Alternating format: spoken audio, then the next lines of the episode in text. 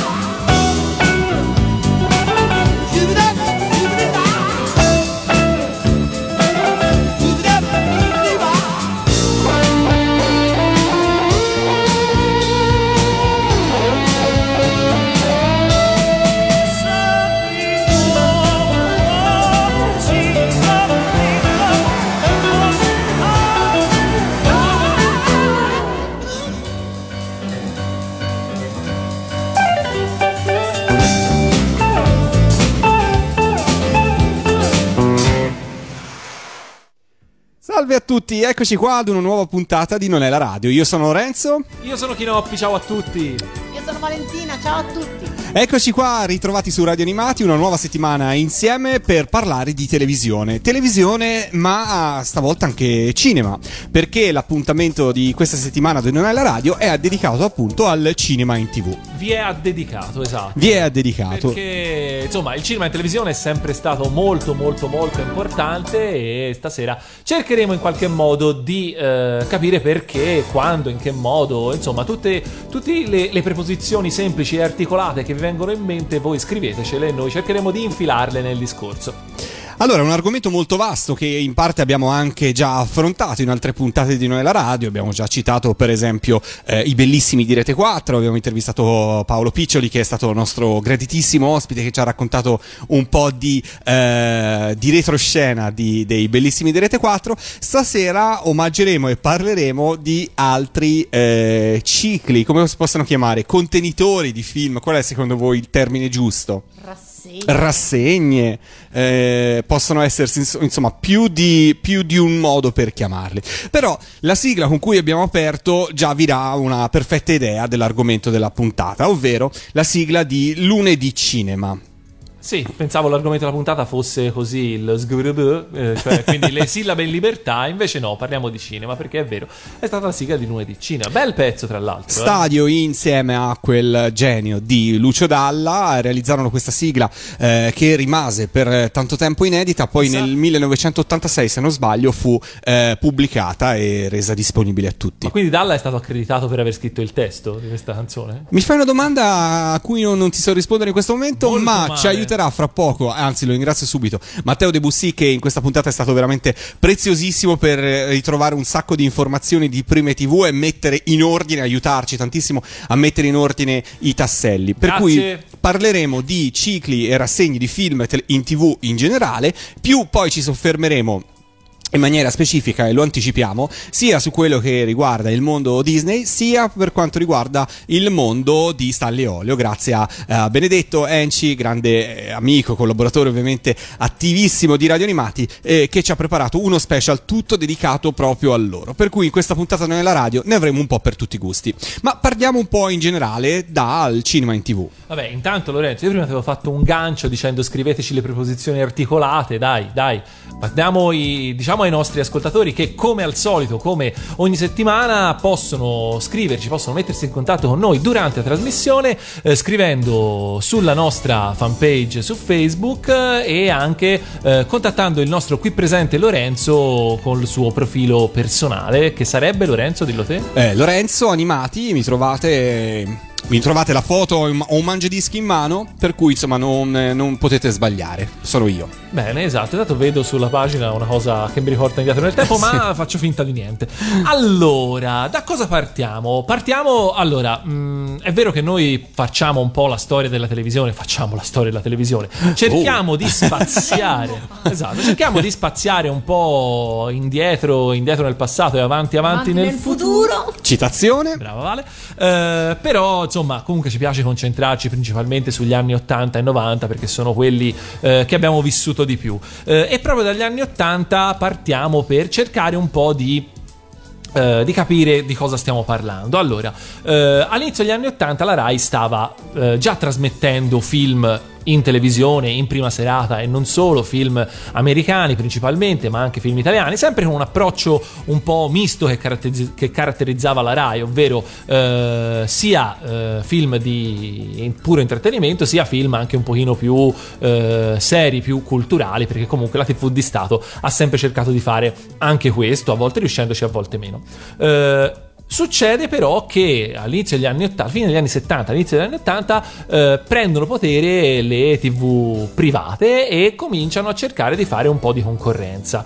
Eh, un primo tentativo forte di eh, appunto di, di rilancio su questo terreno dei film fu fatto da Berlusconi, eh, quindi dalla sua Telemilano, eh, che poi diventò Canale cinque, eh, con, che eh, appunto nel settantanove acquistò eh, trecentocinquanta film dal catalogo della Titanus, famosissimo distributore italiano, ancora eh, alle volte nei film in tivù si vede la scritta, eh, che erano principalmente melodrammi e commedie all'italiana degli anni cinquanta e sessanta.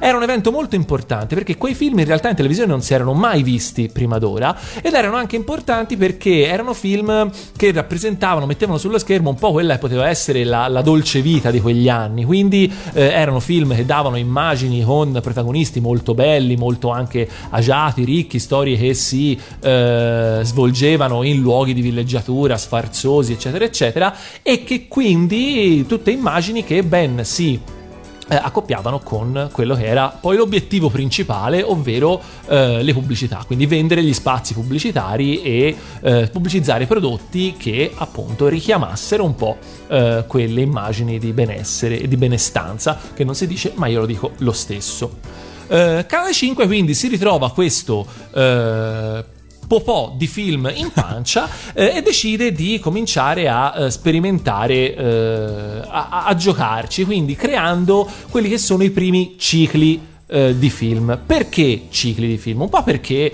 comunque eh, ti aiuta a darti un tema, a organizzare, lo sappiamo benissimo noi quando cerchiamo di, di fare le nostre puntate eh, settimanali eh, di, non è la, di non è la radio. Mi sa che abbiamo detto Iatta prima, no? No, no, la... no, no. Mi è venuto in mente Iatta. Ma, più momento. Facile io magari dica Non è la Rai, però... Ok, scusate, rientro in carreggiata eh, per dire appunto i cicli. E non solo c'erano i cicli ovviamente mh, serali, come ci possiamo pensare, ma eh, furono i primi a sperimentare anche altre fasce eh, di orari. Per esempio nell'ottantuno esordisce eh, Cinema con Sentimento, che era una, un ciclo di film eh, pomeridiani, erano principalmente melodrammi o commedie sentimentali e eh, erano ovviamente indirizzati a principalmente casalinghe, che insomma ora se ne trova molte meno, ma all'epoca erano molte di più, ed erano quelle che Mike Bongiorno definiva le massaie. Massaie, esatto, eh, che insomma all'epoca erano un target molto molto importante importante per, per la pubblicità, e quindi anche lì cercando di, eh, di mandare in onda film che potessero veicolare un certo tipo di pubblicità, un certo tipo di eh, messaggi. Eh, di lì a poi, eh, di lì a poco anche eh, Italia uno e Rete quattro arrivarono a prendere spunto all'idea, programmando film addirittura anche al mattino, quindi sempre più o meno con lo stesso target, perché poi alla fine, insomma, erano poi le massaie che andavano a fare la spesa, quindi eh, era giusto eh, puntare su di loro. Eh, appunto, Italia uno e Rete quattro, perché? Perché eh, nel millenovecentottanta anche eh, Mondadori, Rete quattro e Rusconi, Italia uno eh, congiuntamente acquistarono trecento film dalla Paramount, quindi sempre film degli anni cinquanta e sessanta, eh, però eh, stavolta film più americani, eh, con protagonisti grandi star del cinema americano. E eh, a quel punto partirono invece i cicli anche più, eh, più dedicati appunto a questo genere, a questo tipo di, di produzioni, eh, e eh, uno dei, dei cicli più famosi si chiamava I Bellissimi di Hollywood, che andava tra l'altro in onda mh, più volte la settimana, e ogni giorno della settimana era dedicato a un tema diverso. Quindi c'erano, per esempio, ci potevano essere, per esempio, non lo so, le commedie al mercoledì, eh, i film, i thriller, i gialli al giovedì, le, le film romantici il sabato, insomma. Cercavano addirittura di organizzare il ciclo nel ciclo, e eh, come si può notare, mh, in realtà si trattava di cicli per modo di dire, no? Perché alla fine erano tutti film che erano legati l'uno con l'altro veramente in maniera molto molto labile, perché eh, cioè, in questo caso erano semplicemente film americani, non è che ci fosse grande altra similitudine tra l'uno e l'altro. In quegli anni, tra l'altro, eh, molto interessante fu il fatto che Italia uno eh, fu in realtà la prima rete a manda- ad avere il coraggio di mandare i film alle otto e trenta, ovvero allo stesso orario in cui la Rai trasmetteva i film, perché fino a eh, prima di ciò la, sulle reti Fin- Fininvest, che poi non erano ancora, ancora non ancora erano, non erano Fininvest neanche, eh, no. Eh, ancora erano tre, tre eh no. reti di tre editori separati. Esatto. Eh, nessuno, nessuna rete privata aveva il coraggio di andare in diretta concorrenza con la Rai, anche perché prima di queste acquisizioni non si è, cioè, i film che potevano, di cui avevano i diritti di trasmissione, erano decisamente scarsi. Invece da lì cominciarono a puntare a fare un testa a testa basato proprio sulla qualità dei film trasmessi, quindi una cosa assolutamente eh, inaudita eh, all'epoca. Insomma, una cosa quantomeno rivoluzionaria, insomma, si andava a toccare il monopolio della Rai su uno dei punti di forza. Eh, e la Rai come risponde a questa organizzazione dei film eh, così strutturata? La Rai comincia piano piano a prendere spunto, a di fatto copiare un po' le strategie degli avversari, partendo, eh, acquisendo nell'ottantatré e nell'ottantaquattro una bella libreria di film della M G M e della Disney, di cui andremo poi a parlare più avanti in dettaglio. Eh, e appunto questa era un po' la tendenza, creare cicli che eh, servissero per eh, dare una sorta di Uh, come, la, come la possiamo chiamare? Di ripetitività, di abitudinarietà agli spettatori. Bella questa parola, è quasi come World Masterpiece Theater. Eh? Eh, cioè, abitudinarietà. Complimenti. Uh, perché non so nemmeno se esiste, qualcuno ce lo dica. Uh, no, perché fare questo? Perché ovviamente uh, il fideli- fidelizzare uh, lo spettatore significa avere uh, degli ascolti e un certo tipo di pubblico che guarda Uh, quei, quella televisione in quella fascia oraria, in quel giorno un pochino fissa, e quindi avere più facilità di vendere uh, gli spazi pubblicitari a determinati inserzionisti che avevano interesse su quel tipo di, uh, di pubblico, su quel tipo di target. E allora, per dare le informazioni che non abbiamo dato in apertura, e ricitando Lunedì Cinema, che proprio parte in, nei primi, eh, nei primissimi anni ottanta, non siamo riusciti a risalire ad una data certa della prima di Lunedì Cinema, possiamo dire che è durato fino al duemiladue, questo sì, ne siamo certi. Ehm, la sigla, appunto, Lunedì Cinema, che abbiamo ascoltato in apertura, è stata scritta proprio da Lucio Dalla, arrangiata, lui ne suona il sax, i, gli Stadio si sono limitati a suonarla, insomma, poi non si sono, non è un, un diminuirli, eh, perché comunque sono bravi, e, ed era anche proprio l'insieme insieme ehm, al, di, di, che, che funzionava. E allora però, se abbiamo aperto prima con gli Stadio e con Lucio Dalla per quanto riguarda appunto Lunedì Cinema, facciamo un break, facciamo un po' di musica con una sigla che invece ci porta al cinema eh, delle reti private. In questo caso questa era una trasmissione che parlava di cinema, era legata anche ad una rivista che non esiste più da anni, che si chiama Chuck. A comporla erano i fratelli La Bionda e noi ce l'ascoltiamo su Radio Animati.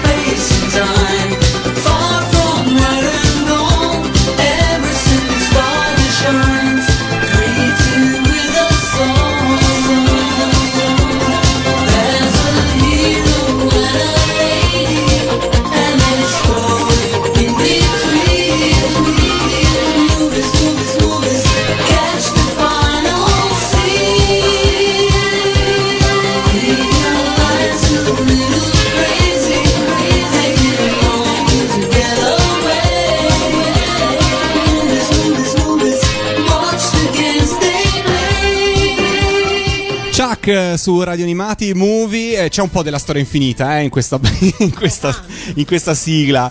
Beh, però l'abbiamo riascoltata con piacere. Eh, già che ci siamo, citiamo brevemente anche la rubrica, la trasmissione Chuck, perché comunque parlava di cinema in tivù.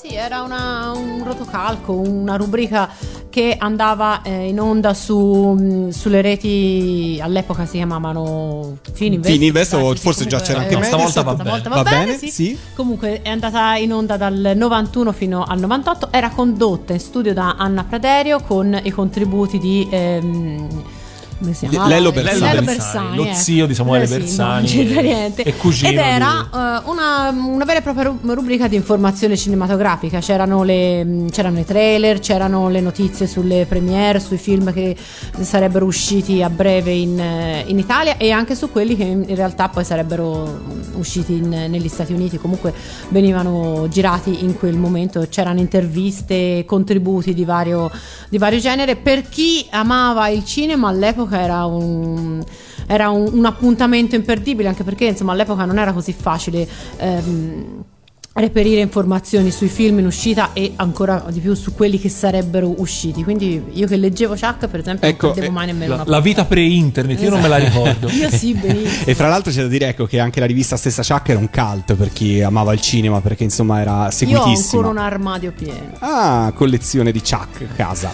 eh, ma non è ce venuto, li ho più tutti. È venuto gli occhi a forma di dollaro a Lorenzo? No, no, no. Beh, su Sorrisi e Canzoni potrei, sì, potrei mostrarvi gli occhi a forma di dollaro. Su Chuck un po' meno.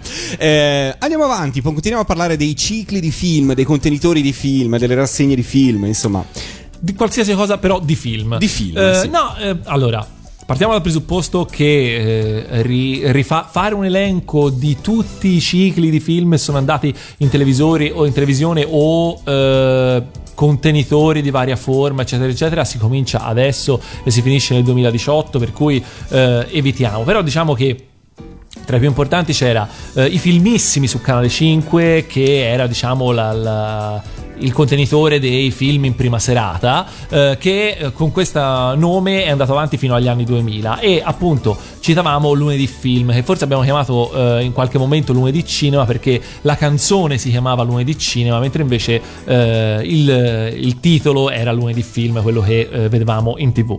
Eh, analogamente su Rete quattro la domenica c'era Film Superstar, e il venerdì su Italia uno Superfilm. Eh, poi eh, nell'ottantasette il giovedì su Rai tre c'era eh, Uomini trent'anni di fascino maschile, che erano tutti film con attori da Paul Newman a Robert Redford a eh, Belmondo, eccetera eccetera. Eh, e per esempio poi più avanti il martedì su Italia uno c'era in seconda serata sempre eh, Nati per vincere, eh, dove erano stati trasmessi anche lì un sacco di, di film più per ragazzi, come per esempio i vari Karate Kid.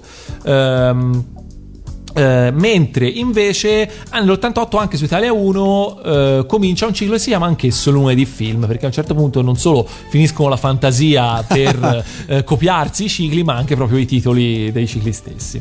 Uh, contemporaneamente all'inizio degli anni degli anni ottanta, uh, quindi tornando un po' indietro nel tempo, uh, cosa succede? Succede che uh, appunto cercando sempre di uh, di riempire tutti i target possibili, eh, si cerca di portare verso il pubblico sempre più vasto anche quelli che erano i cicli di film d'autore, che sulla Rai in realtà c'erano sempre stati, eh, ed erano spesso eh, diciamo presentati da critici cinematografici, e c'era un approccio estremamente eh, serioso e, e, e da, appunto da, da critico vecchio stampo alla materia. Invece soprattutto con Film Dossier, che andava in onda il martedì su Rai uno eh, a partire da novembre dell'ottantadue, si cerca di dare un taglio un po' diverso, perché innanzitutto era presentato da Enzo Biagi, che già nell'ottantadue era ovviamente un giornalista super affermato, e appunto si cercava di dare un taglio più giornalistico, ovvero il film eh, che solitamente era una produzione americana,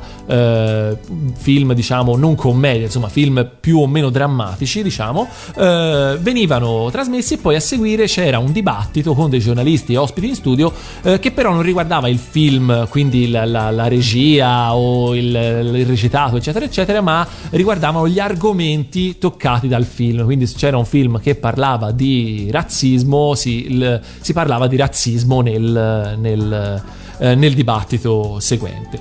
Ovviamente eh, tutto questo eh, poi si riporta eh, a mh, viene diciamo un po' copiato anche da, da altri, perché per esempio eh, si passa eh, a, su Canale cinque eh, nasce a un certo punto ventesimo secolo con Guglielmo Zucconi, che era praticamente la stessa cosa, eh, ma le scopiazzature ovviamente non finivano qui, perché per esempio eh, Rai uno a un certo punto eh, vuole seguire l'esempio di Pomeriggio con Sentimento, che andava in onda su Canale cinque, che abbiamo citato prima, eh, e dall'ottantasei parte Pomeriggio al cinema, quindi pari pari, stessa cosa, uguale identico. Uh, il cinema d'autore poi viene ripreso da Italia uno, dove, nel, uh, dove nell'ottantaquattro il lunedì parte la Cineteca di mezzanotte. Su Canale cinque cinema d'autore la domenica a mezzanotte. Sabato Club poi su Rai uno alle, il sabato alle ventitré e trenta. Il Club del martedì su Rai due.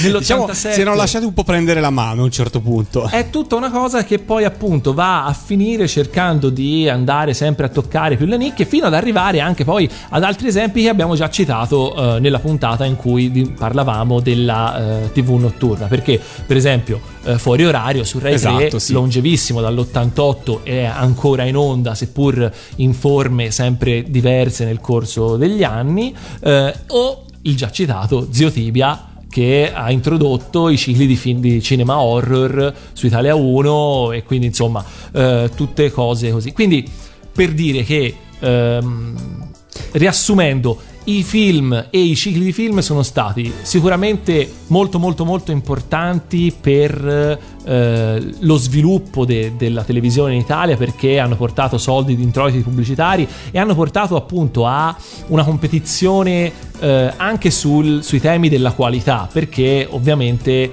eh, sono, per cercare di battere la concorrenza, sono andati a cercare di eh, comprare sempre film migliori, americani, italiani, eccetera. Allo stesso tempo si vede come eh, il tentativo di organizzarli in qualche modo per dare una certa eh, frequenza, una certa familiarità di proposta agli spettatori, ha portato poi in realtà a eh, sì un aumento della qualità nei film proposti, ma a un'omogeneità nella, nella proposta degli stessi, per cui eh, ora forse questi tempi sono un po' passati, perché ormai i film forse li guardiamo in un altro modo, ci sono le pay tv, ci sono Netflix. Netflix. Ultimamente la proposta televisiva è molto cambiata, perché eh, quelle che si chiamavano fiction e che ora si chiamano serie tv, eh, uh, insomma ci sono tutte e due, diciamo. Sì. Diciamo, quelle che un tempo si chiamavano telefilm adesso si chiamano serie tv, eh, le fiction un tempo forse erano più gli sceneggiati. Sì, comunque insomma. Però diciamo che la tv adesso ha bisogno di creare prodotti appositamente per la tv, per avere qualcosa che sia esclusivo, perché ormai il cinema, fra vuoi l'home video, vuoi il D V D prima, poi il satellite, poi l'on demand, ormai ha veramente reso questo fruibile in mille modi, per cui non ha più l'esclusività la televisione. Anche perché poi ora non, non ne parleremo stasera, però di fatto negli anni novanta il discorso cambia anche per l'ingresso di Telepiù, che è la prima vera pay tv italiana, con il primo vero canale tematico dedicato solo al cinema, che comunque cambiò un po' le carte in eh, tavola, sì, con la messa in onda di Blade Runner, che se non sbaglio fu il primo film a essere trasmesso proprio da Telepiù. Insomma, le cose iniziarono a cambiare, per non parlare delle V H S ovviamente, tutto quanto. In preparazione di trasmissione con Valentina abbiamo ricordato eh, insieme una trasmissione, un ciclo di film che andava in onda su un canale locale toscano che si chiamava Telelibera Firenze, eh, visto che poi è stata una tv importantissima per la Toscana, poi è diventata Rete quattro qua in Toscana, però per dire che anche le tv locali avevano i loro cicli di film, e Telelibera Firenze in particolare trasmetteva film horror in una trasmissione, come si chiamava, Vale? Si chiamava L'Ora del Topo.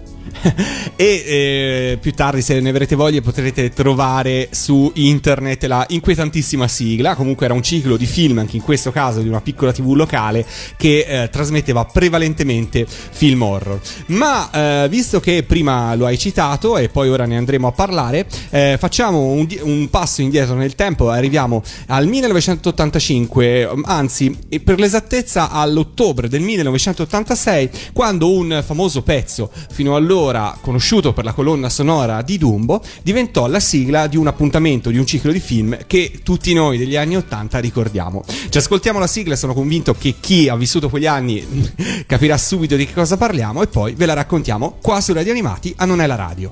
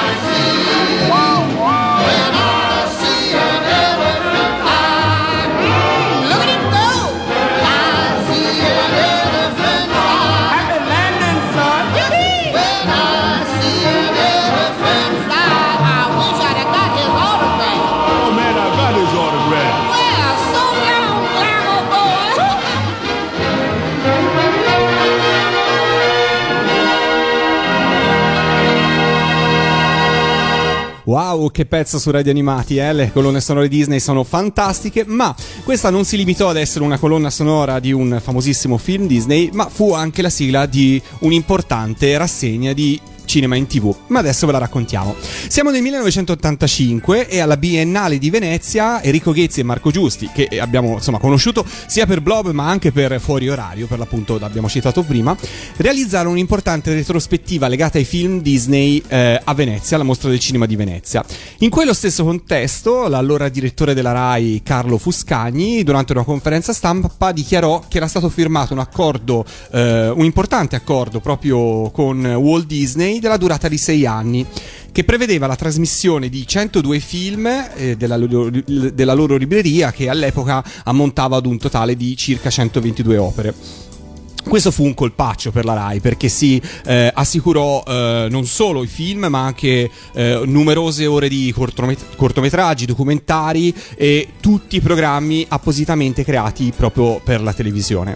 C'è da dire che in quegli anni eh, la Disney eh, stava vivendo un po' quello che viene definito il medioevo delle loro produzioni cinematografiche. Diciamo, eh, possono piacere o meno, però diciamo non erano esattamente grandi successi. Eh, quello era l'anno di Taron La pentola magica, si dovrà aspettare il millenovecentottantanove per ritrovare un grande successo al cinema. Sì, lo so che state smaniando perché voi amate Taron La pentola magica, però non fu un grande successo per Disney. Io andai a vederlo al cinema. Anch'io, anch'io, ma cioè, indipendentemente da questo, da quando in qua eh, successo vuol dire bello, esatto. eh, dai, dai. Eh. Hai ragione, però per loro a livello di incassi non fu un grande successo, diciamola così. E non ho deciso io che quello si definisce il medioevo Disney. Comunque, sì, anche se lo sbarco eh, durante questa conferenza stampa fu annunciato questo sbarco imminente, si dovrà aspettare appunto l'ottobre del millenovecentottantasei eh, per mettere a segno i frutti di questo accordo. E proprio nell'ottobre del millenovecentottantasei Rai uno inaugurò l'appuntamento al cinema in famiglia, appuntamento con Walt Disney, di cui questa che abbiamo appena sentito era appunto la sigla. L'appuntamento fu inaugurato con il film Pomi d'Ottone e Manici di Scopa, altro film della Madonna, altro filmone Disney, eh, action movie Disney, eh, e appunto quello spazio fu, fu dedicato a, appositamente ai film non di animazione Disney, anche se generalmente veniva, venivano preceduti o fatti seguire da un cortometraggio di un classico Disney. Eh, fu un grande successo, c'è da dire che fu un grande successo, ehm, e, e, e la serie, insomma, questo appuntamento andò avanti anche se con nomi diversi e collocazioni settimanali diversi eh, per gran parte degli anni ottanta e poi a seguire con ulteriori variazioni negli anni eh, ottanta. Durante questo ciclo di film furono mostrati molti titoli in prima visione assoluta per l'Italia e addirittura alcuni eh, film furono doppiati appositamente eh, proprio per il passaggio televisivo, fra cui eh, L'ultima avventura dell'Arca di Noè del millenovecentottantatré e Fuga nella notte del millenovecentottantuno, eh, quello che può essere definito forse l'unico o comunque uno dei rari casi di film drammatico della Disney. Come ho detto prima, negli anni ottanta eh, l'appuntamento subisce qualche cambiamento, assume il titolo di Cinema Insieme, ma soprattutto apre le porte anche a film non per ragazzi, cioè scusate, non film, film non Disney come Karate Kid o Ritorno al Futuro. Ehm, e comunque anche negli anni novanta non mancarono prime TV sempre Disney come Chi ha incastrato Roger Rabbit o Quattro cuccioli da salvare. Ehm, cosa ricordate voi intanto di questo appuntamento? Vale.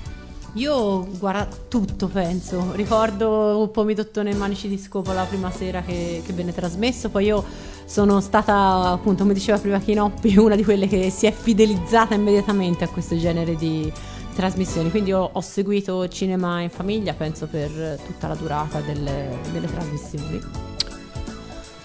Io ricordo che era un, era un momento attesissimo. Eh, io era ricordo uno... tutti i film ancora, quindi. Era uno di quei momenti in cui si poteva, perlomeno io potevo fare più tardi la sera e restare sì, alla tivù, esatto, a guardare il film. Sì, mi era perché concesso. Era Walt Disney. Perché era Walt Disney. A Walt, esatto, Disney negli anni ottanta era tutto concesso. Giapponese no, ma Walt Disney sì.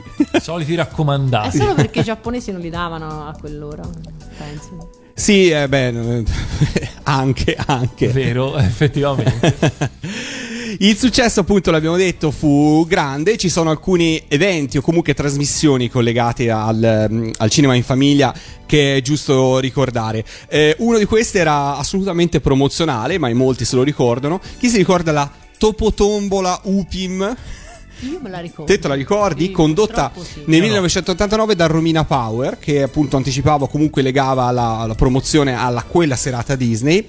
E poi è giusto citare anche la trasmissione Pronto Topolino, reduce da figlia di Pronto Raffaella, che poi diventò Pronto Chi Gioca, e eh, con Enrica Bonaccorti, che appunto conduceva Pronto Chi Gioca, ebbe questa declinazione, anche se per poche eh, puntate, nella versione serale Pronto Topolino, condotto appunto da, da Enrica Bonaccorti e Giancarlo Magalli eh, per un breve lasso di tempo. Enrica Bonaccorti era a fine del contratto con la Rai, di lì a poco sarebbe passata anche lei a Canale cinque dietro compensi stellari, eh, e appunto mh, fu fatta questa trasmissione eh, il sabato sera in questo caso, eh, dove furono mandati in prima TV assoluta Dumbo, Alice nel Paese delle Meraviglie e i film, i cosiddetti live action di ventimila leghe sotto i mari e I figli del Capitano Grant.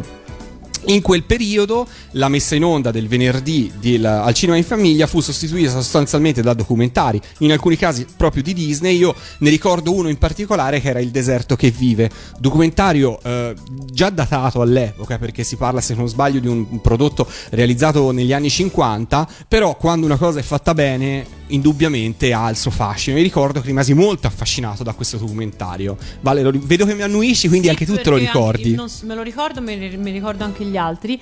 E, però poi ho scoperto negli anni che in realtà quei documentari furono molto criticati poi in realtà, diciamo, nel, nell'ambiente cinematografico soprattutto statunitense, perché venivano ritenuti troppo cinematografici e troppo poco documentari, quindi poco scientifici. Effettivamente lì la natura sembra quasi rispondere a un copione, insomma sono montati e creati ehm, co- Tro- troppo ad arte, eh, troppo, troppo ad arte, troppo finti, esatto, da un certo punto di troppo vista. finti. E poi soprattutto da uno di quei do- documentari Disney eh, vi è, è venuta poi la, la, la storia dei Lemmings che, si, che fanno il suicidio di massa, che è venuto fuori che invece è una, non, è, non è vero, è una notizia, cioè scientificamente non, non attendibile. Lo scopro adesso. Eh no, anch'io, lo scop- lo, anch'io l'ho scoperto leggendo, tra l'altro ci sono dei bellissimi libri su, sul cinema di Disney, anche pensavo su, sui Lemmings. No, sui Lemmings non lo so. Cioè sono dei bellissimi eh. videogiochi però sui Lemmings. Eh, quello sì, me lo ah, ricordo bene. Sì, me lo ricordo anch'io. Cavoli, due specialmente. Quindi, no, dicevi Vale. Per i bambini erano, almeno per me, avevano un fascino eccezionale. Io tra l'altro ne ricordo alcuni anche proiettati al cinema, eh, come introduzione ai, ai lungometraggi che proprio nei, nei primi anni ottanta vennero riproposti, ridoppiati e riproposti nei, nei cinema. Io all'epoca ero piccola, mia mamma mi portava a vederla, e prima di, eh, di alcuni di questi film c'era, c'erano i, i documentari Disney. Quindi, cioè, io, io non ricordo bene, però sono assolutamente sicuro che se fossi andato Uh, al cinema a vedere un film della Disney e prima invece del cartonino cortometraggio mi avessero fatto vedere il documentario, avrei piantato un casino. E eh, invece no, io Perché? rimanevo a, fa- a me il no. cinema piaceva talmente tanto che anche se fosse andato in onda quaranta minuti di, di niente, io probabilmente no. l'avrei io voglio, topo- voglio Paperino con gli orsi o niente. eh, va bene. Io comunque non so se l'ho già raccontato, ma negli anni ottanta, il momento triste di Lorenzo. No, non è triste, no, è triste. No, no, è un momento molto anni ottanta di Lorenzo. Peccato. Perché andando al cinema a vedere Mary Poppins, che fa parte dei live action, anzi forse è il film Disney per eccellenza, ed ho un, personalmente un terrore nel remake pazzesco, perché secondo fanno il remake? Fanno il remake, Sta sì. scherzando. Sì, guarda, l'unica cosa positiva è che forse c'è Angela Lansbury nel cast, e questo già un po' mi, mi Meryl Streep parla di un grande cast, però che, insomma, che muore qualcuno. Morirà esatto, qualcuno. Stavo pensando alla stessa cosa, quindi ci sarà Comunque un sì, ci sarà un remake di Mary Poppins, e sono molto terrorizzato da questa cosa. Comunque, andandola a vedere al cinema, ricordo questa scena in sala di un bambino che a un certo punto grida: "Ma non ci sono i robot!" E io lì mi sono immaginato la scena della madre che toglie il figlio di fronte al televisore a guardare Gig e lui dice: "No, vieni al cinema a vedere questo film", ma lei vola come i robot. Quindi ho questo ricordo di Mary Poppins al cinema. Eh beh, effettivamente ti, ti aspetti Gig e ti trovi Julie Andrews e Dick Van Dyke che ballano. Non è, non è esattamente la stessa no, cosa. Non è esattamente la stessa cosa. Senti, no. per finire il discorso su Al Cinema in Famiglia e eh, corollari vari, mh, citiamo, già che ci siamo, anche che nel millenovecentonovantuno eh, insieme al Cinema in Famiglia andava in onda Topo Fortuna, che era un altro concorso, insomma, non dissimile eh, dagli altri, legato al settimanale Topolino, però eh, ci attacchiamo al discorso che era condotto da Arianna Bergamaschi, che all'epoca si chiamava solo Arianna, e che è stata la testimonial ufficiale della Disney in Italia, che è una cosa che eh, non è che si è ripetuta poi tanto nel corso degli Beh, anni. In Italia no, ricordiamo che negli Stati Uniti gli equivalenti di Arianna sono Britney Spears, Christina Aguilera. Sì, ma non è la Just- stessa cosa, eh, cioè Justin Timberlake. Avevano il club eh. di Topolino, però erano personaggi che venivano fuori da un'esperienza sì. Disney, nascevano come personaggi Disney. Arianna fu qualcosa di un po' diverso. Era, era un po' diverso perché eh, Disney negli Stati Uniti produceva, aveva il suo canale televisivo e quindi produceva contenuti, e c'era tutta una serie di ragazzotti, bambini, che poi sono con, con gli anni diventati anche famosi. Qui lei eh, non c'era un, un programma, cioè lei partecipava a vari programmi in televisione, però di fatto il suo lavoro era quello di essere la testimonial della Disney e quindi di cantare le canzoni, di fare, ha cantato anche delle sigle tra l'altro. Sì, certo. E quindi sì, una cosa che per quanto riguarda la Disney ha, non ha avuto, almeno in Italia, eh, nessun uguale nel corso degli anni. Tra l'altro lei ancora è in canta, attività, no? Sì, no, sì, assolutamente, sì, sì. Ha avuto un grandissimo successo negli Stati Uniti eh, con le, una pubblicità in particolare, ma anche con diversi, con diversi brani, musical e quant'altro. Quindi beh, salutiamo Arianna. E per quanto riguarda invece appunto il cinema Disney, facciamo così, ascoltiamoci un brano tratto da uno dei live action della Disney, poi torniamo in studio a parlarne qua a Non è la radio.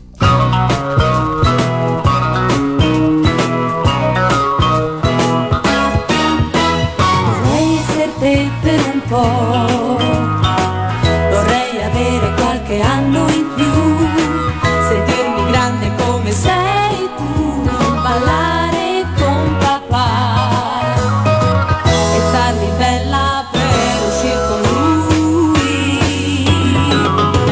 Vorrei essere te per un po', vorresti essere me per un po', per non andare noi bambini e poi hai fatto i compiti domani. Sai la geografia e chi non studia guai rimane a casa.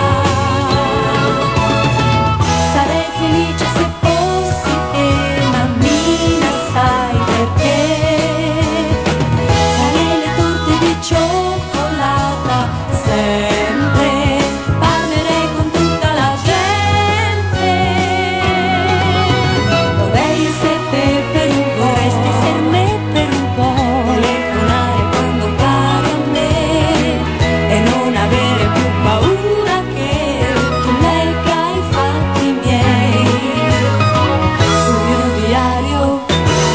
problemi, sarò un ragazzo no,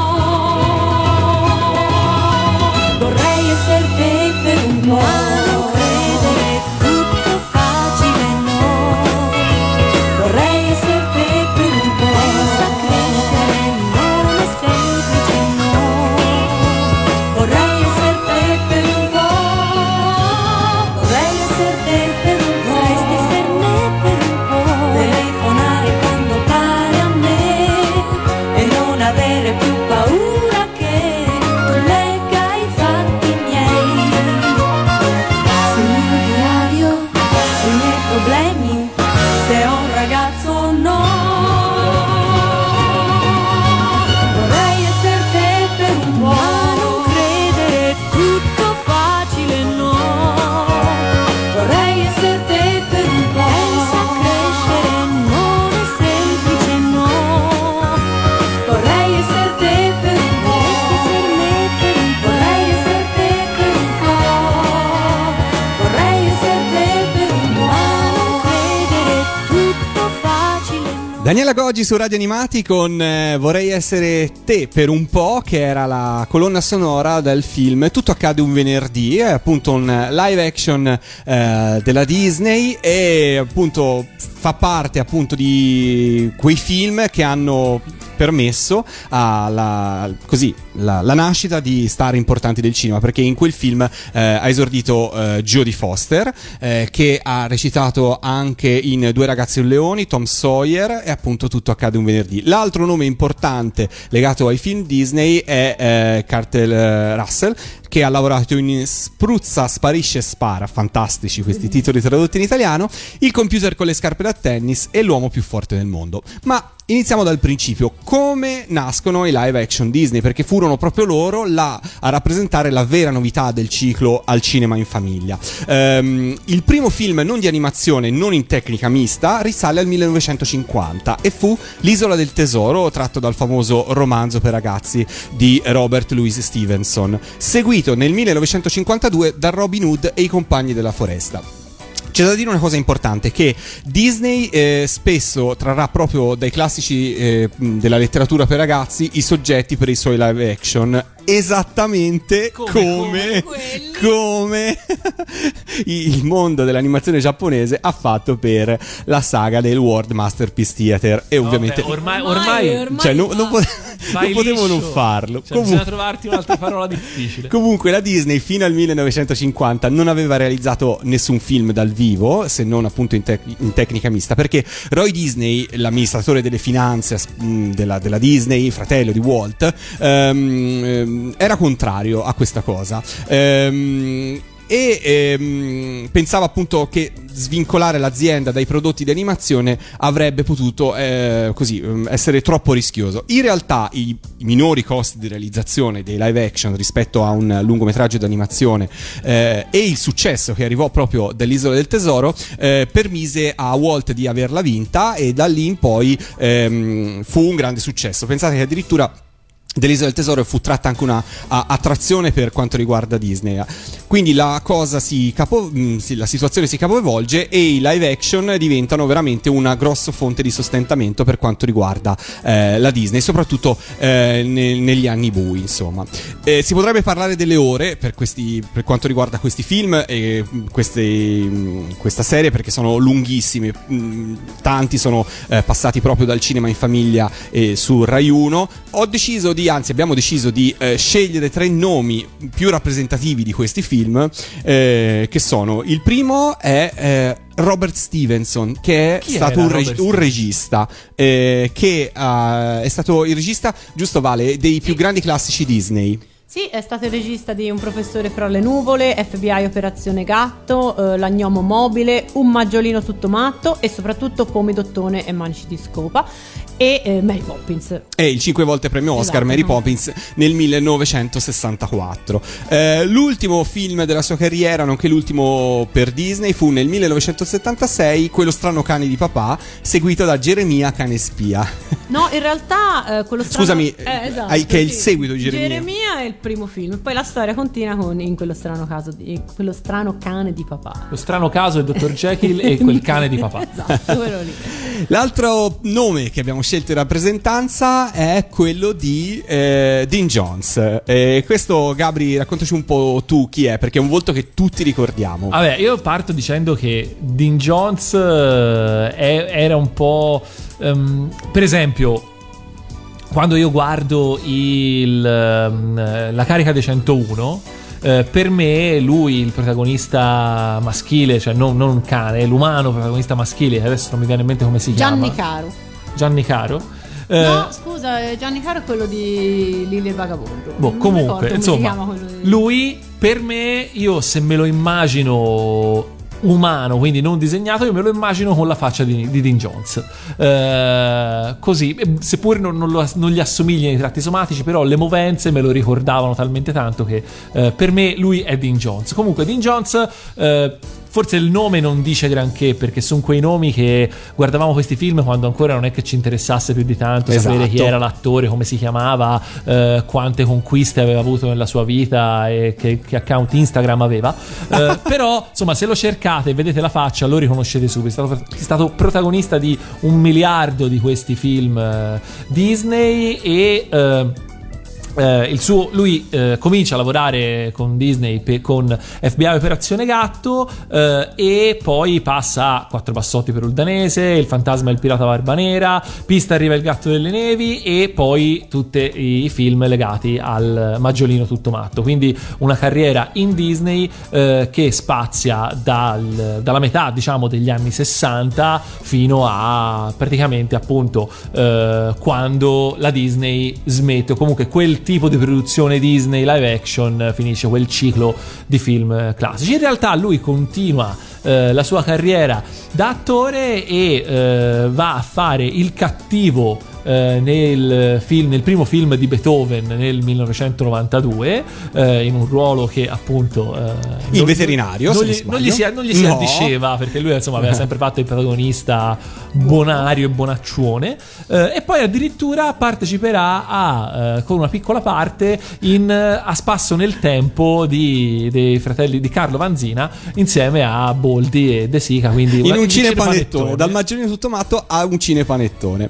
Ehm E tra l'altro lo si ricorda anche per aver fatto qualche apparizione, appunto, torna al discorso di prima, nella, nella serie della Signora in Giallo. Quindi anche lui, avendo fatto più di un'apparizione, probabilmente non si tratta di una vittima di omicidio, ma di un amico della, della Signora in Giallo, della Signora Fletcher. No, no, lui no, lui no. Insomma, Dean Jones, insieme a David, eh, a David eh, Tomlinson, che era, per intendersi, il papà, il signor Banks in Mary Poppins, è sicuramente il volto maschile più famoso per quanto riguarda eh, i film di eh, live action Disney. Ma prima di andare a raccontarvi qualcosa dell'ultimo personaggio di questa triade che abbiamo scelto in rappresentanza del, dei film Disney, ci ascoltiamo un altro pezzo qua su Radio Animati per introdurla.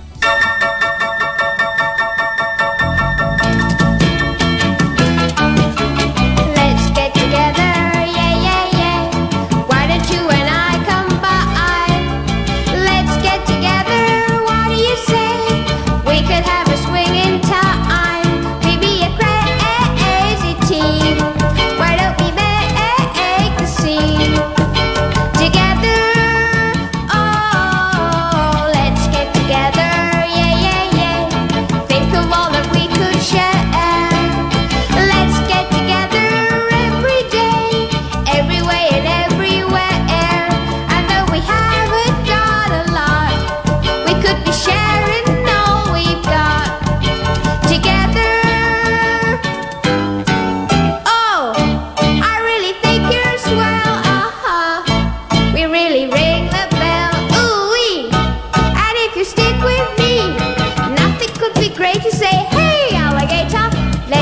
Together, yeah, yeah, yeah. Two is twice as nice as one.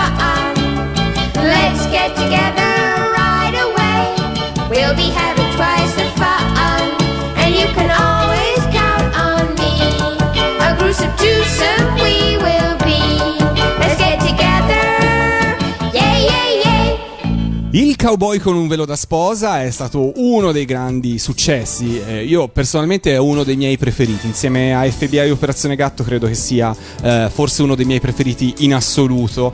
E eh, c'è una cosa che comune a entrambi i film, ed è ovvero il volto sorridente e la pettinatura, il capello assolutamente biondo dell'attrice, che eh, è Hayley Mills, che comunque si pronuncia. Comunque si pronuncia, ci siamo confrontati a lungo, abbiamo deciso che la pronunciamo così. E appunto è il volto femminile sicuramente più, riconosci- più riconoscibile di Al cinema in famiglia. È stato il suo debutto su pellicola con Disney, fu ad appena quattordici anni come protagonista de Il segreto di Pollyanna, che le permise di aggiudicarsi un Oscar speciale eh, per giovani attori, che fu assegnato nel millenovecentosessantuno eh, per l'ultima volta. L'anno successivo eh, i fu... soliti, soliti raccomandati. Beh no, in realtà no, fu l'ultimo anno che fu assegnato, addirittura forse l'unica volta che fu assegnato, e se lo conquistò lei con sì, Il segreto di Pollyanna. Non sarà nemmeno un po' raccomandata, che vergogna. No. No, che po- vergogna, povera, povera. Vergognati Lorenzo. L'anno successivo è la volta di un altro grande successo per lei, appunto con Parent Trap, ovvero Il cowboy con un velo da sposa, dove lei si trova a ricoprire il doppio ruolo di Sharon e Susan, le due gemelle separate alla nascita. Il film ebbe un grandissimo successo e la, lanciò l'attrice anche come cantante, infatti era proprio lei a cantare il singolo Let's Get Together che abbiamo appena sentito, eh, tratto dalla colonna sonora. Da lì seguirono altri film come appunto i film figli del Capitano Grant, Magia d'estate, che le valse una candidatura ai Golden Globe come miglior attrice. Dopo non aver fatto centro con Giallo a Creta del millenovecentosessantaquattro, torna al grande successo con F B I Operazione Gratto, proprio al fianco di uh, Dean Jones, e diretta da Robert Stevenson. Quindi insomma abbiamo chiuso il cerchio. I due nomi di cui vi abbiamo parlato stasera, e in questo caso c'è da dire che anche lei ha preso parte come guest star ad alcuni episodi della Signora in Giallo, e ha preso parte anche al remake di Parent Trap, che è stato bruttissimo, che è stato fatto anni dopo, e lei fa un cameo, fa una parte in un personaggio. Ma i remake dei film io trovo quasi sempre terribili. Dovrebbe Le... esistere il reato dei remake, sì. Di cover, di questa roba qui. Dovrebbe esistere. Non ti preoccupare, c'è un girone dell'inferno apposta. Pazzesco, pazzesco, pazzesco eh, girone. Quindi insomma co- ehm, questo è stato un, ehm, un grandissimo successo televisivo, che ha unito veramente cinema e televisione. eh, Tutti ricordiamo quei film, eh, spesso vengono replicati tuttora, soprattutto sotto le festività capita. Eh, bene o male ehm, c'è la possibilità di rivederli. Alcuni sono stati ripubblicati in D V D non molti anni fa, altri sono ancora inspiegabilmente inediti, almeno in Italia. Fra i vari inediti cito Pista arriva il gatto delle nevi, che ho potuto rivedere eh, recentemente da una vecchia videocassetta. No, scherzo, vabbè, lo, l'ho rivisto. D'altra vabbè, parte vabbè. Non si può trovare, e quindi va bene. Eh, eh, le videocassette servono a questo, io... no? Ho un armadio pieno. Hai un armadio pieno, no, tienilo. Per anch'io. Cui insomma eh, ci sono tanti film che appunto purtroppo non sono stati ancora eh, riproposti eh, qua. Prima di andare avanti, insomma, diciamo l'argomento Disney un po' l'abbiamo chiuso, e ora ne introdurremo uno successivo. Ma io voglio così sparigliare questa cosa. Ora abbiate paura, perché non, non abbiamo. Questa è completamente live, improvvisata. Aiuto. Tu citi, perché ci pensavo l'altro giorno, tu hai citato il discorso di proporre e riproporre. Questi film sono diventati famosi anche perché sono stati spesso riproposti. Eh, ora, io credo che eh, forse gli anni ottanta e novanta, più di, sicuramente più dei periodi precedenti, e forse anche più di, di, di tutto quello che è venuto dopo, eh, sono particolarmente cult anche per la quantità di volte che sono stati riproposti in televisione. Cioè io credo che i film che vengono, che escono adesso eh, non vengano proposti così tante volte in televisione, o meglio, magari sui canali satellitari ci sono, e se uno se li vuole guardare cento volte se li guarda cento volte, però la scelta ormai è talmente ampia che ci si perde di più. Eh, una volta invece i canali più o meno erano quelli, le tre reti Rai, le tre reti Fininvest barra Mediaset, per cui un film che veniva replicato tante volte, spesso e volentieri lo guardavi perché non avevi altra scelta. E da lì i film anni ottanta novanta sono, eh, sono diventati cult. Questo per dire, non c'entra nulla, vi voglio fare una domanda che c'entra e non c'entra. L'hai presa larga, questo. Però l'ho ci presa, arriviamo. L'ho presa molto larga perché volevo così eh, acculturarvi. Ora che vi ho acculturato vi chiedo, tra i film che hanno raggiunto lo status di cult negli anni ottanta novanta, qual è il vostro preferito? Così, il primo che viene in mente, risposta secca, non ci potete Disney. Pensare. No, no, tutti. Dai vari Ritorno al Futuro, eh, La poltrona per due, che a Natale lo danno sempre. Mi è venuto in mente pensando a quello. Eh infatti. Sì, esatto, mentre parlavi io pensavo proprio a Una poltrona per due, fra i film che... Però vedi, Una poltrona preferito, per due eh, continua preferito. A replicarlo adesso. Adesso sì. Addirittura quasi Italia uno, ho visto sui social network quest'anno per Natale, ha marciato e ha rimarcato sul fatto che loro lo continuano a ritrasmettere non stop ogni anno, immancabile, eccetera eccetera. Io per vi dirò cui... che Una poltrona per due per esempio invece non, non ce lo metterei mai, perché per me è arrivato in un momento successivo. Io non, non, non lo ricordo come un film della mia infanzia, ma di un film in cui ero, ero già bom, grande. E quindi qual è il tuo preferito? I Goonies. mm. Lorenzo? Eh, no, io non, non, non saprei rispondere a una domanda del genere. Ne ho tanti in testa, cioè, uno. Ma Trinità. Trinità? Sì. La... Beh, perché io ci pensavo l'altro giorno e anche a me me ne viene uno che non è proprio esattamente... Cioè, secondo me Trinità arriva subito dopo la sigla di eh, lunedì, fi- lunedì cinema, lunedì film. eh, cioè, è proprio il cinema. Me, il cinema di Rai uno... Però che... era, era, era... Cioè, non è dipeso da, dalle volte che l'hanno replicato, perché io personalmente i Goonies ha coinciso esattamente col, con, la mia, con la mia adolescenza, e soprattutto è stato replicato un miliardo di volte. Però i Goonies prima ancora... Cioè, i Goonies prima ancora noi l'abbiamo visto al cinema. Sì. Per cui realtà è stato qualcosa vero. che è andato al cinema e poi in televisione. Sì, però in generale Trinità insomma, noi al cinema non l'abbiamo visto. Vabbè, in generale però insomma si parla comunque di film preferiti indipendentemente dalla, dalla cosa. No, questo per dire che eh, io ci pensavo l'altro giorno e sono giunto finalmente eh, alla mia veranda età con una certezza nella vita, ovvero che il mio preferito dei film anni ottanta novanta è La storia fantastica. Basta. La storia fantastica. Hola, mi nome è Sinigo Montoya, tu hai ucciso mio padre, preparati a morire. Preparati a morire. Quello è il mio film preferito. Bene, allora chiudiamo qua la parentesi Disney. Uh, abbiamo due scelte, dovete andare per l'alzata di mano. Se alzate tutte e due per la stessa, do- per la stessa canzone siamo eh, fritti. Altrimenti vabbè. E poi passiamo la linea al nostro amico eh, Enci Benedetto, che ci parlerà dei cicli di film di Stanley Olio. Però prima di passargli la parola vi chiedo, allora ci ascoltiamo mister Cat da F B I Operazione Gatto con Luttazzi, oppure ci ascoltiamo dalla colonna sonora di Mary Poppins? Avrei scelto il brano L'Aquilone. Quale dei due vogliamo scegliere in rappresentanza degli action movie, dei film non di animazioni Disney? E per chiudere qua la parentesi dedicata al cinema in famiglia, io scelgo Luttazzi perché si sente molto meno, cioè molto meno nota, e quindi merita di essere conosciuta. Io sceglierei Mary Poppins, ma do la precedenza alla Vale perché è giusto così. E allora così sia, dalla colonna sonora di F B I Operazione Gatto su Radio Animati.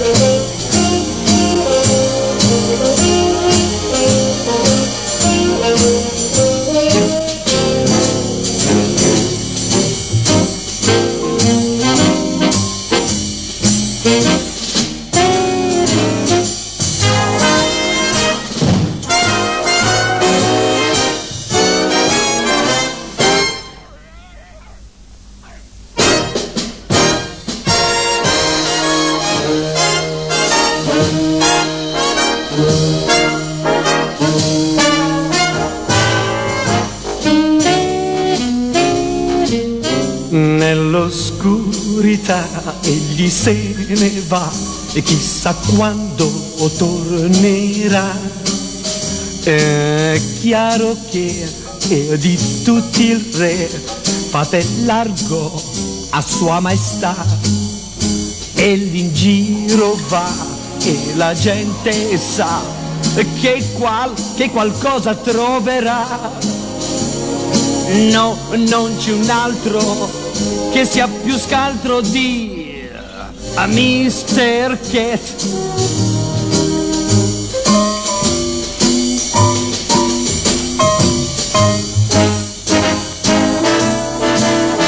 Cerca in ogni posto il più nascosto con scrupolosità.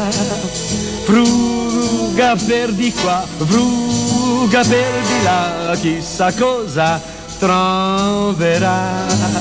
Ci sa fare lui ed ognuna a lui prima o poi conquisterà. Che ruba cuori o quanti amori per a mister che è il più scioperato, il più viziato di tutta la città. Ma zitto, zitto, davvero dritto, arraffa sazietà. Dove va Fadanni è un Don Giovanni di provata abilità.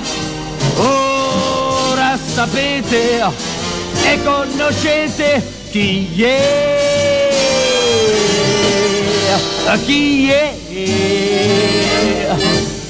mister Cat, mister Cat, mm, mister Cat, mister Cat. Ciao amici di Radio Animati, qui parla Benedetto, chiamato anche Enci. Mi hanno chiesto di raccontarvi i cicli di trasmissione tivù di Stadio e Ollio, la coppia comica più famosa del mondo. Stadio e Ollio sono personaggi che nascono nel cinema muto e in Italia al cinema avevano inaugurato la stagione, diciamo così, dei cinepanettoni, perché i loro film uscivano sempre a Natale. Ma bando alle ciance e passiamo alla storia della tivù. La Rai inizia le trasmissioni televisive ufficialmente il primo gennaio millenovecentocinquantaquattro. Ebbene, già il tre giugno del cinquantaquattro Stadio e Ollio appaiono per la prima volta sugli schermi televisivi con un film antologico chiamato Il Vascello Stregato. Si tratta del primo vero appuntamento seriale con Stadio e Ollio, sei proiezioni per i mesi estivi di giugno e luglio del cinquantaquattro.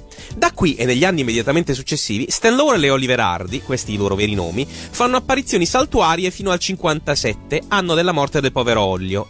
La Rai decide di programmare per la tivù dei ragazzi un vero e proprio ricordo di Ollio, alle diciotto e quindici del pomeriggio per tutto il mese di settembre. Staglio e Ollio tornano a fare apparizioni saltuarie in Rai per tutti gli anni a seguire, finché nel millenovecentosessantatré l'autore Ernesto G. Laura decide di realizzare un programma, certamente a basso costo, in cui vengono presentati e raccontati da Maria Paola Maino alcuni i film muti di Stan e Oliver che erano scomparsi da tempo dalla circolazione. Ricordiamo che Stanlio e Ollio fino ad allora erano più famosi in Italia per le comiche sonore e per il loro famoso doppiaggio con le voci di Alberto Sordi e Mauro Zambuto. La serie si chiama La Comica Finale, inizia il ventinove aprile del millenovecentosessantatré per andare in onda fino a luglio.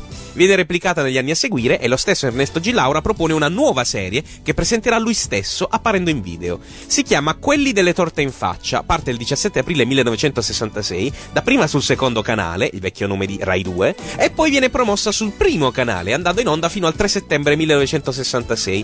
Nel millenovecentosessantotto, visto il successo della programmazione voluta da Ernesto G. Laura, nasce ufficialmente la trasmissione tivù Oggi le Comiche, un contenitore televisivo rimasto nella storia, che viene proposto all'ora di pranzo del sabato. La trasmissione parte il ventitré gennaio del millenovecentosessantotto e proseguirà per ben undici stagioni fino al settantotto. È per questa trasmissione televisiva che nel corso degli anni la Rai acquista e fa anche doppiare, in alcuni casi per la prima volta, l'opera quasi omnia delle comiche della coppia Stanlio e Ollio. Nel gennaio del settantacinque è anche stato proposto nel contenitore della tivù dei ragazzi un ciclo di lungometraggi della coppia. Si chiamava Il Tandem della Risata e andava in onda la domenica pomeriggio. In questi anni siamo passati dalla tivù in bianco e nero a quella a colori e cominciano a comparire le prime reti televisive private che saccheggiano Stanlio e Ollio, in quanto film a basso costo, come se non ci fosse un domani e senza una programmazione precisa. Nel millenovecentottantatré la Rai acquista dall'America una nuova serie intitolata Laurel e Hardy Laugh-Tunes. Si tratta di un rimontaggio di tutta l'opera muta della coppia con nuove musiche ed effetti sonori. La serie viene trasmessa da noi con il titolo Eccoci qua, dal marzo del millenovecentottantatré, tutti i pomeriggi alle diciotto e cinquanta, e include i film che fino ad allora erano creduti perduti per sempre. La serie ha un discreto successo, tant'è vero che in Italia la voglia di Stanlio e Ollio viene intercettata dal caro amico Giorgio Ariani, purtroppo scomparso da poco. Ariani intuisce che riportare sullo schermo le avventure di Stanlio e Ollio rinnovate potrebbe ripulire in qualche modo una sguaiata comicità che andava di moda in quel periodo. Sceglie come compagno il bravo Enzo Garinei, fratello di quel Pietro Garinei della premiata ditta Garinei e Giovannini delle commedie musicali italiane. Ariani e Garinei propongono la loro versione di Stanlio e Ollio nel ciclo Bentornati Stanlio e Ollio, in diciotto sketch trasmessi all'interno della seconda stagione del programma domenicale Ci pensiamo lunedì, che va in onda in prima serata dall'otto gennaio millenovecentottantaquattro. La serie è un successo, tant'è vero che realizzano un'altra serie di nove sketch per la trasmissione Super Sera a partire dal ventisette gennaio ottantacinque ed ulteriori cinquanta realizzati per il programma per ragazzi quotidiano Magic nella stagione ottantacinque ottantasei con la partecipazione di Piero Chiambretti. Un'altra persona si accorge di questa fame di Stanlio e Ollio italiana. Si tratta di Giancarlo Governi, autore del noto Super Gulp e di Storia di un italiano con Alberto Sordi. Quest'ultimo gli disse: pensa, sarebbe divertente andare in America a girare sui luoghi di Stanlio e Ollio. Governi non se l'è fatto ripetere due volte. Decide di realizzare un'intera trasmissione televisiva di dodici puntate da prima serata, da un'ora e un quarto l'una, che vengono trasmesse dal giorno venerdì dodici luglio del millenovecentottantacinque. La trasmissione si chiama Laurel e Hardy, due teste senza cervello. Per realizzarla, Governi riesce a far acquisire alla Rai l'opera veramente omnia della coppia e decide di far rimusicare le comiche del muto a Piero Montanari. Chiede inoltre ad Ariani e Garinei di leggere in italiano le didascalie dei film per aiutare i più piccoli e di doppiare i corti rimasti ancora inediti. Alla trasmissione di Governi seguirà la programmazione pomeridiana di quasi tutte le comiche di film che hanno recuperato per la realizzazione della stessa. Inizia così, dal ventotto ottobre millenovecentottantacinque, il ciclo Risate con Stanlio e Ollio, a cura di Maria Rosa De Salvia. Sulla scia del successo pomeridiano della trasmissione tivù dedicata a Staglio e Olio, Marco Giusti, noto per essere autore di Blob e di Stracult, progetta un programma televisivo da trasmettere in quella stessa fascia oraria. Fa acquisire decine di comiche inedite alla Rai che vengono doppiate, ma alla fine abbandona il programma, che viene firmato da Aurelio Castelfranchi. Diventa la storia dell'America attraverso le immagini dei cinegiornali e delle comiche del muto. Zuppa e noccioline, questo è il titolo, parte lunedì tre aprile millenovecentottantanove su Rai uno alle diciotto e zero cinque. Notevole la sigla realizzata in computer grafica, dove Staglio e Oglio, Chaplin, Keaton ed i fratelli Marx compaiono insieme contemporaneamente sullo schermo, ma il pubblico generalista non accetta del tutto il programma e gli ascolti calano. Viene sospeso e riprogrammato nell'anno successivo, intorno all'ora di pranzo, e da allora mai più replicato. Siamo così arrivati negli anni novanta. Proprio nel millenovecentonovanta la Rai inaugura, da domenica diciassette giugno, il ciclo cinematografico estivo L'America si racconta, viaggio nel cinema hollywoodiano di ieri e di oggi, trasmesso su Rai uno alle quattordici e trenta. Viene sfruttata questa occasione per trasmettere alcuni lungometraggi di Staglio e Olio e non solo. Qualche mese dopo, sempre su Rai uno, da giovedì venticinque ottobre, viene inaugurato un nuovo ciclo di trasmissioni delle comiche, che stavolta vanno settimanalmente intorno alle ventidue e trenta e proseguiranno saltuariamente, spostandosi di giorno in giorno fino al trentuno maggio millenovecentonovantuno. Se da una parte assistiamo prevalentemente alle riproposizioni di brani tratti dalle comiche corte della coppia, finalmente Mediaset decide di dedicare loro un ciclo intero di lungometraggi. Il ciclo Staglio e Olio, che in realtà non aveva un titolo ben definito, parte su Canale cinque il ventitré dicembre millenovecentonovantuno e va in onda giornalmente per una settimana alle quattordici e trenta. Quindi va in replica dal tre gennaio novantatré sempre su Canale cinque alle nove e quarantacinque, poi nell'estate del novantaquattro e negli anni a venire sulla neonata Telepiù uno e su Italia uno, facendo comparire ogni volta a sorpresa nuovi titoli. Forse per problemi di necessità di ascolto, piano piano la Rai diventa schiava dell'Auditel e delle fasce di ascolto garantite per gli inserzionisti pubblicitari, Staglio e Olio vengono spostati dalla rete ammiraglia verso il secondo e il terzo canale. Su Rai tre ricordiamo il ciclo Blob Soup, voluto fortemente da Marco Giusti, che dopo i successi di Blob e di Blob Cartoon decide di programmare le comiche che aveva fatto acquistare per la trasmissione Zuppa e Noccioline. La prima puntata va in onda lunedì otto agosto millenovecentonovantaquattro alle venti e zero cinque. Il programma è quotidiano, da lunedì al venerdì, e include, oltre a comiche rarissime e inedite, numerosi cartoni, short pubblicitari e caroselli d'epoca. Piano piano però comincia a diventare un ciclo dedicato esclusivamente a Lore Leardi, accantonando le comiche di Keaton, Langdon, Chaplin e Charlie Chase, che non vengono più trasmesse. La trasmissione va avanti per tutto il millenovecentonovantacinque e l'ultima puntata viene trasmessa il quattordici luglio del millenovecentonovantasei. Quindi c'è da ricordare un grande evento tecnologico per i fan di Staglio e Olio, ovvero la prima tivù delle comiche della coppia a colori, su Rai due. Si sapeva che le comiche di Staglio e Olio erano sotto processo di colorizzazione al computer. Per la televisione italiana, il primo film colorizzato di Staglio e Olio viene trasmesso per intero sul secondo canale e nel ciclo Quando ridere faceva ridere, appuntamento domenicale che parte il ventisei settembre millenovecentonovantatré alle diciotto. Questa serie terrà compagnia agli italiani a fasi alterne fino al trentuno dicembre millenovecentonovantanove, anno in cui la Rai perde i diritti di trasmissione tivù della coppia. Tra il duemila e il duemilatré Stan e Oliver appaiono molto poco in televisione. Dopo questo silenzio, la notizia: Staglio e Olio tornano in tivù ed approdano a colori su Mediaset. La cosa era possibile, certo, perché i detentori dei diritti erano soggetti intermediari che, chiuso l'accordo con la Rai, ne avevano aperto uno nuovo con le reti di Berlusconi. Su Italia uno alle ore diciannove di sabato cinque luglio duemilatré parte un appuntamento settimanale che poi diventa quotidiano ad agosto. Staglio e Olio, attenti a quei due. Dapprima Italia uno si limita a trasmettere comiche che già erano state proposte in Rai. Quindi ad aprile duemilatré comincia a trasmettere anche lungometraggi mai visti prima, che vengono ridoppiati appositamente. Dopo aver acquisito e trasmesso a dicembre duemilatré alle sette del mattino anche un primo ciclo di comiche mute restaurate, la programmazione passa da Italia uno a Rete quattro, che trasmette i titoli più volte, soprattutto nel periodo natalizio, e talvolta in orari improbabili.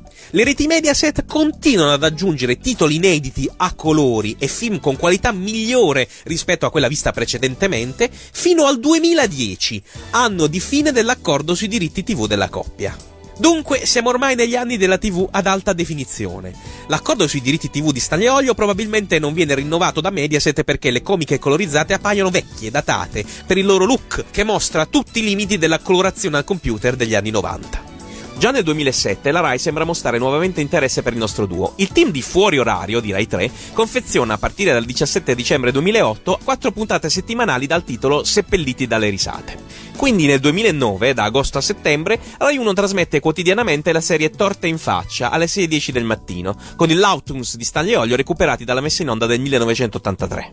Quindi dal venti dicembre duemilaundici viene trasmessa, nuovamente su Rai tre, la prima puntata del ciclo Per ridere insieme con Staglio e Olio, intorno alle venti e quindici, subito dopo Blob. La serie riconfeziona con una nuova sigla a colori e un nuovo tema prodotto da Antonio Catalano per la Laser Film tutta una serie di lungometraggi e comiche che viene trasmessa ancora oggi a rotazione nei periodi festivi, sia su Rai tre che sul canale digitale terrestre Rai Movie. Siamo ai giorni nostri. Che cosa ci aspetterà? Non so ancora rispondervi oggi, ma datemi tempo. Un grande saluto dal vostro Benny e alla prossima occasione.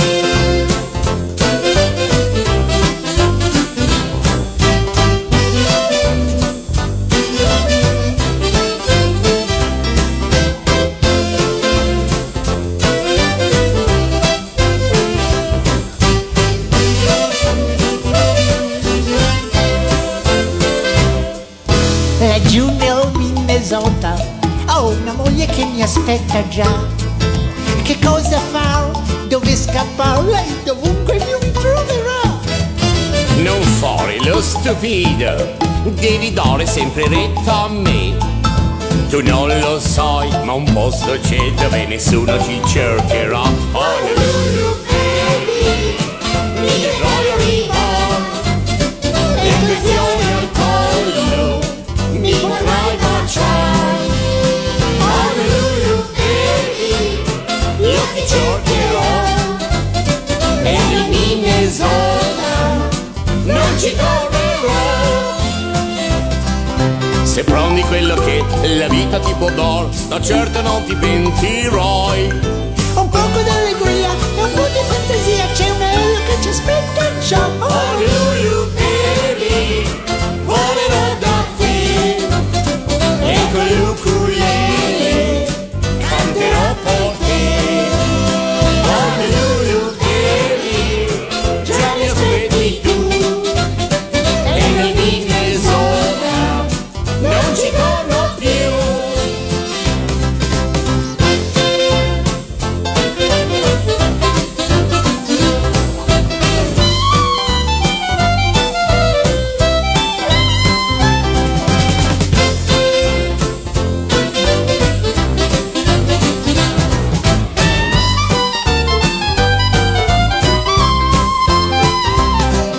Se prendi quello che la vita ti può dar, sta certo non ti pentirai. Un poco d'allegria e un po' di fantasia, c'è un aereo che ci aspetta già. Honolulu, baby, volerò da te. E con l'ukulele canterò per te. Honolulu, baby, già mi aspetti tu. E nel Minnesota non ci torno più. Honolulu, baby, ti arriva. E con gioia al collo, ti potrai baciare. Honolulu, baby, io ti cercherò. E nel Minnesota non ci tornerò. Honolulu, baby, volerò da te. E con l'ukulele canterò per te. Avanti Stegno, hanno già chiamato il nostro volo. Io non ho la valigia, Basta un costume da bagno. Io ho il Bermuda. Va benissimo, andiamo stupido. Arrivederci. Arrivederci.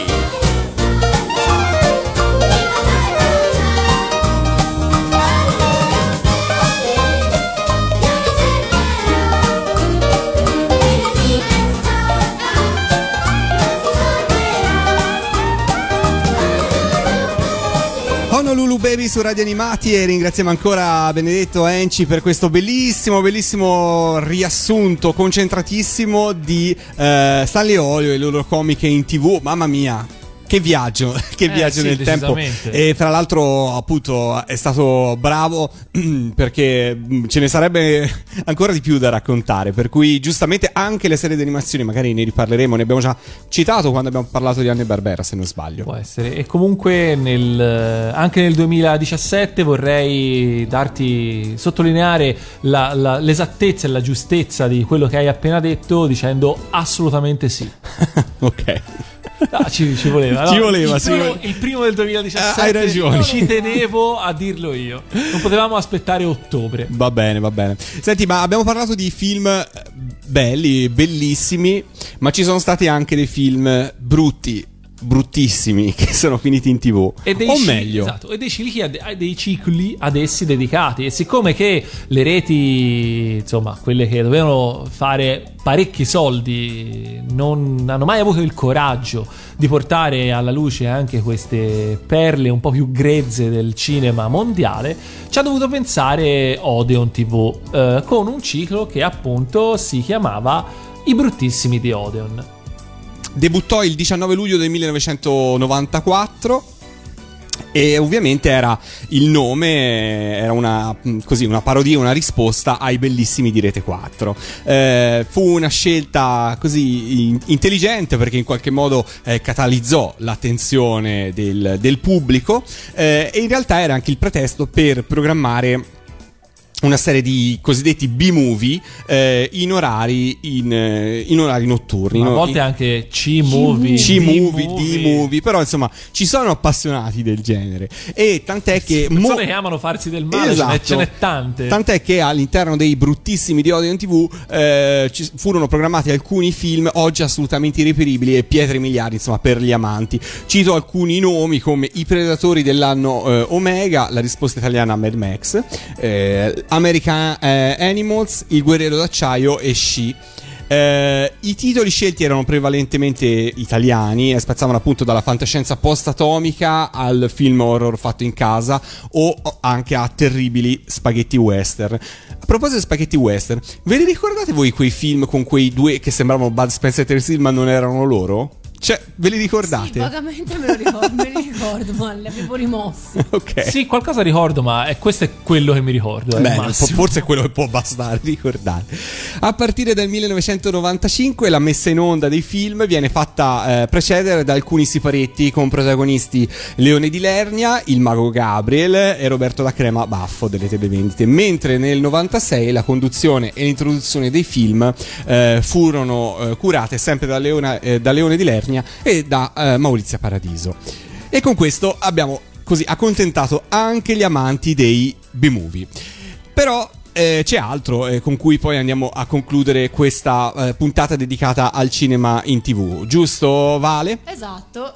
Um, allora va fatta una premessa, va fatta una premessa che prima dei, dei pari coming soon television e tutto quello che c'è adesso, se volevi sapere mh, cosa sarebbe uscito al cinema, dovevi riuscire a beccare eh, una rubrica televisiva che si chiamava Andiamo al cinema, che era la rubrica televisiva del, dell'ANICA, dell'associazione appunto degli esercenti cinematografici, che faceva eh, mostra di trailer, eh, quindi dei film in uscita più o meno tra una settimana e un, forse un mese neanche, quindi non, era, non è che andava così tanto nel, nel futuro.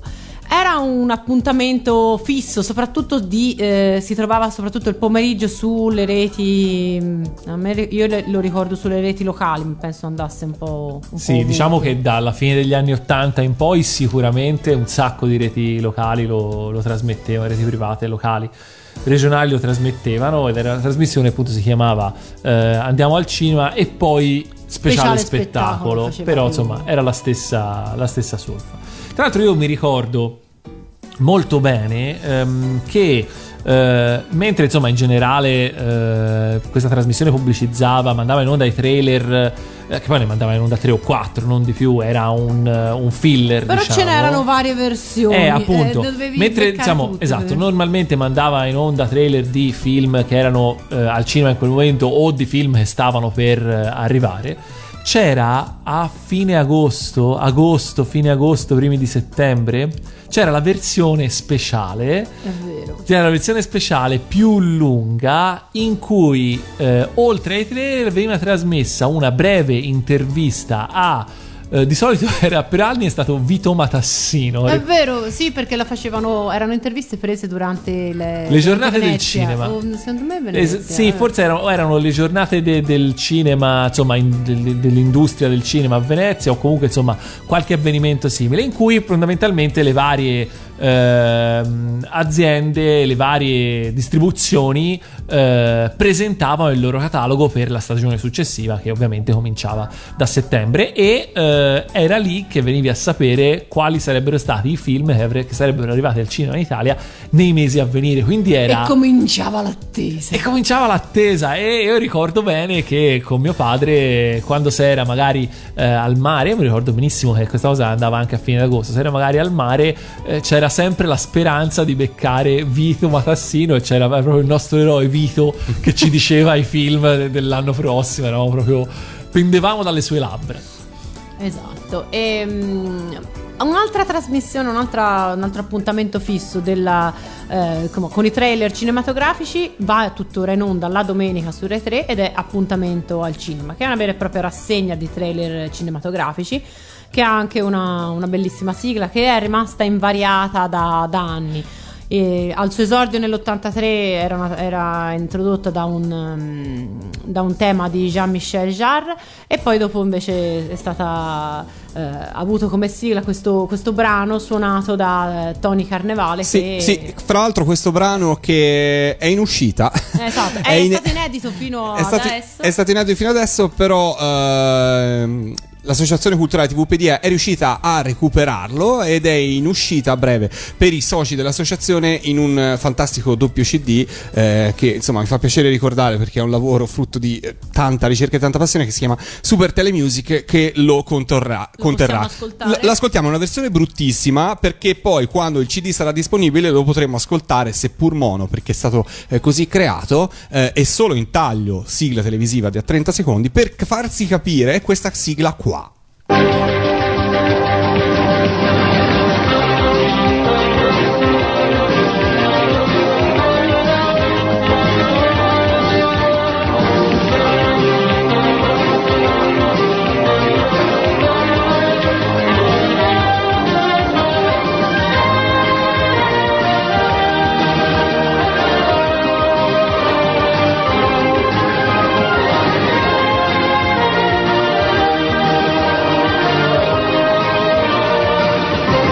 Ecco qua, ecco. Anche scu- se in televisione andavano solo gli ultimi quindici. Sì, eh. sì, certo, certo, veniva spesso tagliata e editata, però insomma eh, era per così ricordarla e citarla. Quindi insomma tante trasmissioni che, che, parlavano, che parlavano di cinema, che annunciavano i trailer. Prima abbiamo sentito anche appunto eh, Movie, eh, Chuck, anzi la sigla di, di Chuck. L'ultima trasmissione sul cinema che... insomma, che vorrei citare stasera è Producer, che è stato un quiz, un gioco televisivo condotto da eh, Serena Dandini e Neri Marcoren nel novantacinque, che eh, si basava proprio sulla sfida, su una sfida cinematografica. I, i, i concorrenti dovevano eh, avevano il ruolo di, del produttore, dovevano fare il cast, la trama, dovevano scegliere lo sceneggiatore. Chi poi riusciva a fare il prodotto cinematografico migliore, eh, acquistando appunto una serie di, di punti, poi vinceva, e questi punti li ottenevano rispondendo a domande sulla storia del cinema. E la trasmissione eh, nella trasmissione partecipava anche Claudio Masenza, che era un cinema, che è ancora un critico cinematografico, e quindi eh, era un, un, un programma molto carino, soprattutto per chi amava il cinema, perché era bellissimo poi eh, rispondere alle domande e vedere chi ne sapeva di più. Bene, siamo arrivati in fondo anche a questa puntata di Non è la radio. Yeah. eh, Abbiamo ascoltato tante colonne sonore, perché poi anche le colonne sonore fanno parte eh, della, della programmazione di Radio Animati quando sono cult, per cui insomma eh, ampio spazio anche a loro. Ci sta tutto, non solo le sigle ma anche le colonne sonore. Chi lo decide quando sono cult? Eh, lo decide il tempo, lo decide se sono ah, cult. Ok, gli avete chiesto a lui? Abbiamo chiesto al tempo, certo, l'abbiamo chiesto al tempo in persona. Okay. Padre tempo. Con, ci salutiamo con la sigla di Andiamo al Cinema, esatto, che è un bel pezzo, direi, come lo possiamo definire? È jazz, eh, è jazz, è, jazz, eh, beh, è puro jazz, tanto jazz eh, stasera, eh, perché sì, insomma alla fine, alla fine grandi orchestre e grande jazz, musica abbiamo ascoltato anche stasera qua a Non è la radio. L'appuntamento è la prossima settimana con un, una puntata speciale, scoprirete più avanti di che cosa si tratta, e poi insomma torneremo ovviamente come sempre alla consueta formula di Non è la radio. È tutto da parte di Lorenzo, andate su w w w punto radio animati punto i t per conoscere eh, l'or- l'orario di programmazione. Ancora una volta un ringraziamento speciale per la collaborazione a Matteo De Bussi e al nostro eh, Benedetto Enci per il prezioso, preziosissimo contributo su, con Stanley Olio. È tutto da parte di Lorenzo. È tutto anche da parte di Chinoppi, ci sentiamo presto, ne approfitto per salutare i nostri ascoltatori dall'estero. Alla prossima. È tutto da parte di Valentina, buon ascolto con Radio Animati. Per conoscere tutti gli orari e tutte le messe in onda, se vi siete persi una parte della puntata, w w w punto radio animati punto i t. Ciao!